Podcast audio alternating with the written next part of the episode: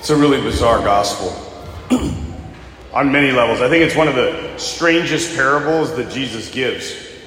Last night, uh, we were in the sacristy, and Deacon Randy said to me, He's like, I'm glad you're preaching, not me.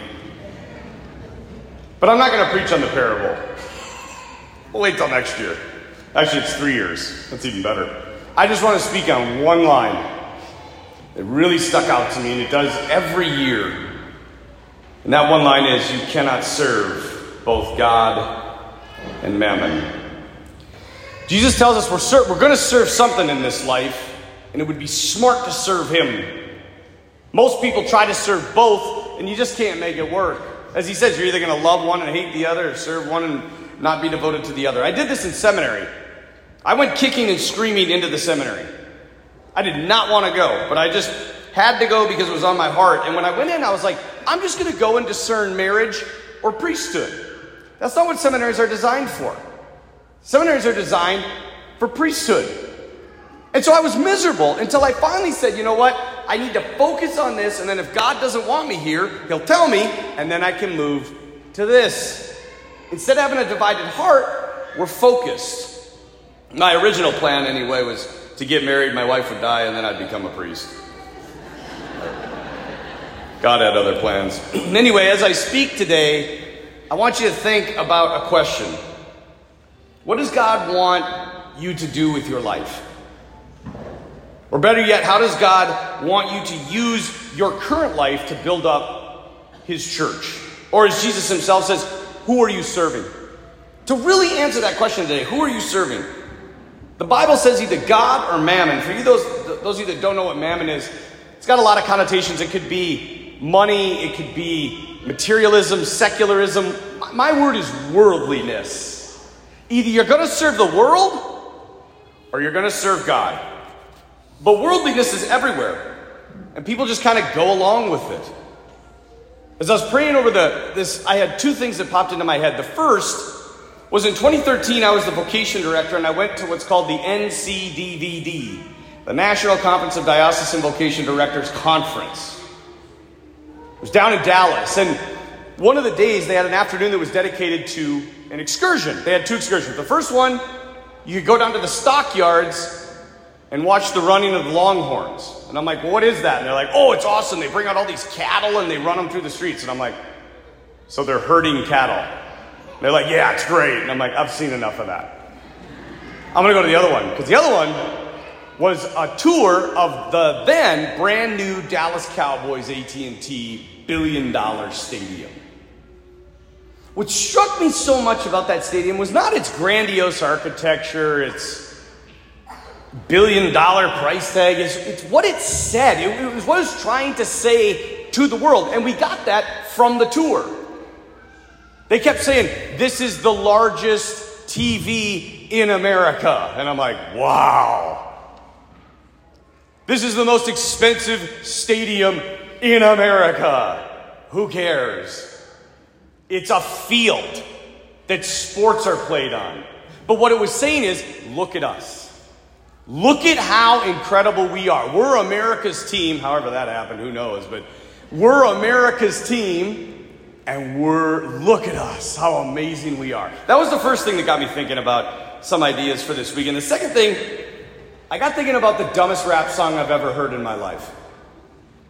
I don't know if you've ever heard this song. It was the number one rap song in America in 2017. The number one song. The name of that song is Watch Me Whip. Now, what bothers me about rappers is, first of all, they do is rhyme words, and then sometimes they just use words that don't exist. They make up vocabulary. I want to give you a few lines from this song to see how amazingly stupid it is. Remember, it was the number one song in America in 2017. Here we go. Now watch me whip, kill it. Now watch me nae nae, okay. Now watch me whip, whip. Now watch me nae nae, want me do it. Oh, watch me, watch me. Oh, watch me, watch me. Oh, watch me, watch me. Oh, oh, oh, oh. It gets better. Now break your legs, break your legs. Tell them break your legs, break your legs. Now watch me. Bop, bop, bop, bop, bop, bop, Bop, bop, bop. Now watch me bop, bop. Bop, bop, bop, bop. Bop, bop, bop. What is that? How does that become the number one song in America?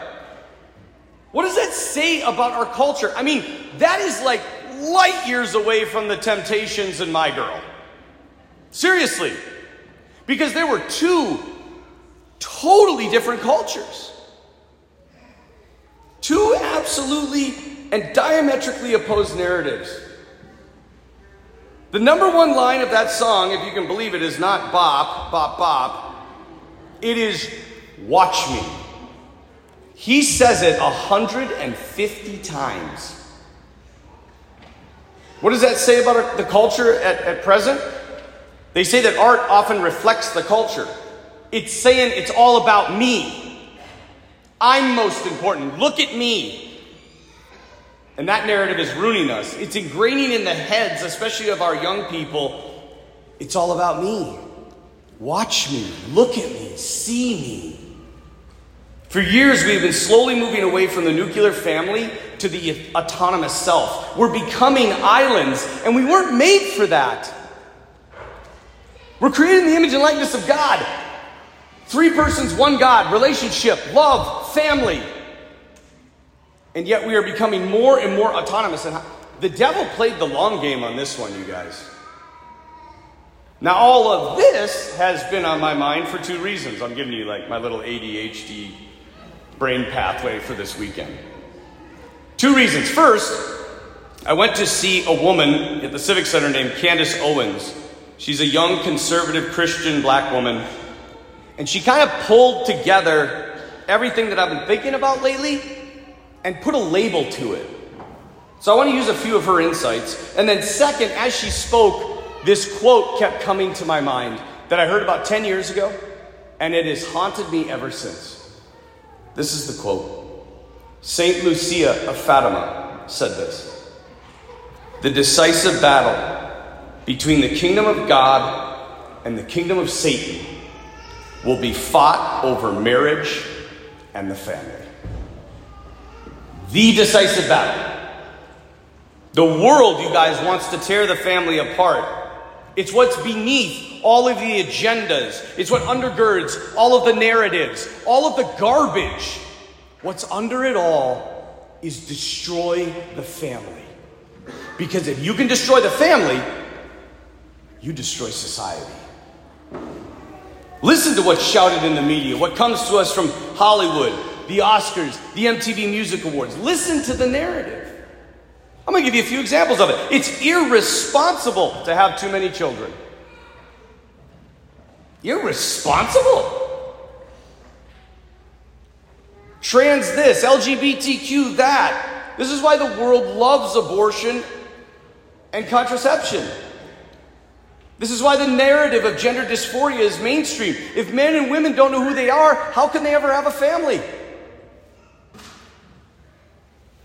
The going green stuff, look, I, yes, take care of the environment, but the fact that I have an F 150 pickup, I'm like a terrible sinner, is ridiculous. And they've been pushing this stuff for decades, and we really haven't done a whole lot about it. If you want to know the difference between serving God and serving the world, worldly ideology always brings fear. That's how the devil works, is through fear. It all started with global warming. You know, for decades, there was these different transitions. First, the earth was warming, and we need to be more responsible, stop having children because we're going to overpopulate. We're going to, we're over-consuming. And then that kind of just went away. And then the ozone layer came. You remember that? Whatever happened to that? You remember there was this big hole in the ozone? Where did it go? You know what? I looked it up. You know what the answer is why we don't talk about it anymore? Because America and Europe were so responsible that we stopped the ozone hole from getting any bigger and we're safe now. The problem with that is that 1 billion people live in America and Europe. 6 billion people live in Africa, Asia, and South America. I don't know if you've ever been to these places. I have. And they didn't go green. In fact, everything that we have that doesn't make code, guess where it goes? To the third world. I lived, I lived in Kenya for five months. We were in Nairobi, the capital city. During the day, towards the end, you had to turn on your lights just so you could see through the smog. You ever heard of the Pacific Island Garbage Patch? It's 620,000 square miles. Overwhelmingly, you know who contributes to that? Asia and Africa. Then we went to global cooling. Then we went to acid rain. Remember that? Apparently, though, we've been so responsible that we got rid of it. But Beijing didn't. Calcutta didn't. Nairobi sure as heck didn't. And then we just went to climate change. Now, here's the deal, you guys. I, yes, the environment is important. In fact, it is one of our social justice principles. Did you know that? You know what? it, it is number seven. It's the bottom of the list. You know what number one is? Anybody know what number one is? Anybody? Do you know? Sanctity of human life. Good. And by the way, okay, I got to tell you this story. Totally off topic. But I had the school mass this, this last Thursday.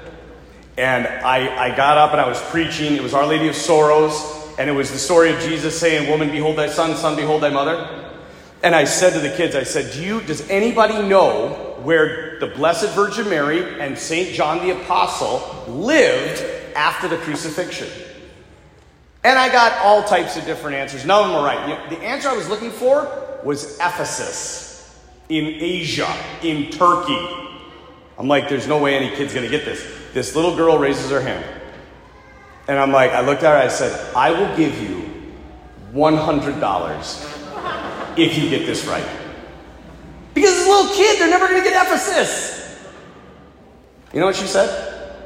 I said, Where did Jesus, or where did the Blessed Virgin Mary and St. John the Apostle live after the crucifixion of Jesus? She said, In the heart of Jesus. And I was like, Oh, shoot. You guys, that answer is more correct than Ephesus. So I gave her $100. Most expensive Mass I've ever attended. But, but back to these issues, right? The environment and the other moral issues. And that's what they are, you guys. I had somebody after the 8:30 mass say that was a bit of a political homily, don't you think, Father? No, it's not. They're moral issues. And if you believe this is a political homily, you've already bought into the world, and that's who you're serving. Because once they become political, then the church needs to shut its mouth separation of church and state. But if they're moral issues, then we have every right to talk, and we should talk, and we should speak loudly, because we have been quiet for far too long. You know what? The world knows, you guys, the world knows that faith is never destroyed, it's only redirected or replaced. Destroy faith in God, faith in the sanctity of life, faith in the power of the family. Replace it with government, Government will become your God. Trust us, we'll take care of you. You don't need Him, you need us. This is what drove the welfare system. Let the government help you. Think about it, what it did to families, you guys. You received more money from the government if the father was out of the house.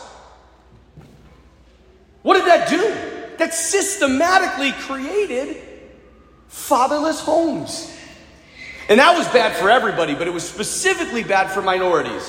In 1960, 5% of black American children entered into the world with a single parent. By 1980, it was 18%. By 2000, it had risen to 33%. And in 2015, it rose to 41%. Almost one in two children in black America is born to a fatherless home. That is catastrophic. I'm not sure who you know who this is, but there was a famous rapper named Tupac. Tupac was uh, murdered by other rappers, and then some other rappers murdered. There was, it was a mess. There was a lot of blood. And, but he said this once I know for a fact that if I had a father, I would have had more discipline and I would have had way more confidence.